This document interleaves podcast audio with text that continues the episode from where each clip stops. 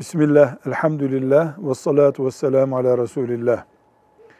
Bir kadın kaynanası ile, kaynatası ile aynı evde oturmak zorunda değildir. Bu bir gönül ve mutluluk meselesidir.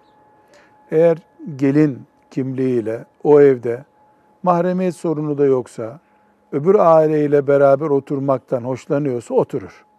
Bir erkek eşini anne ve babasıyla oturmaya mecbur edemez. Müstakil bir ev her Müslüman kadının hakkıdır.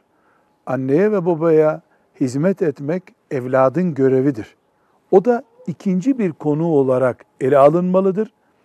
Evlat anne babasına hizmet yükümlülüğünü evlendiği eşine zorlayarak ikame ettiremez. Fıkhın temel prensiplerinden birisi budur. Velhamdülillahi Rabbil Alemin.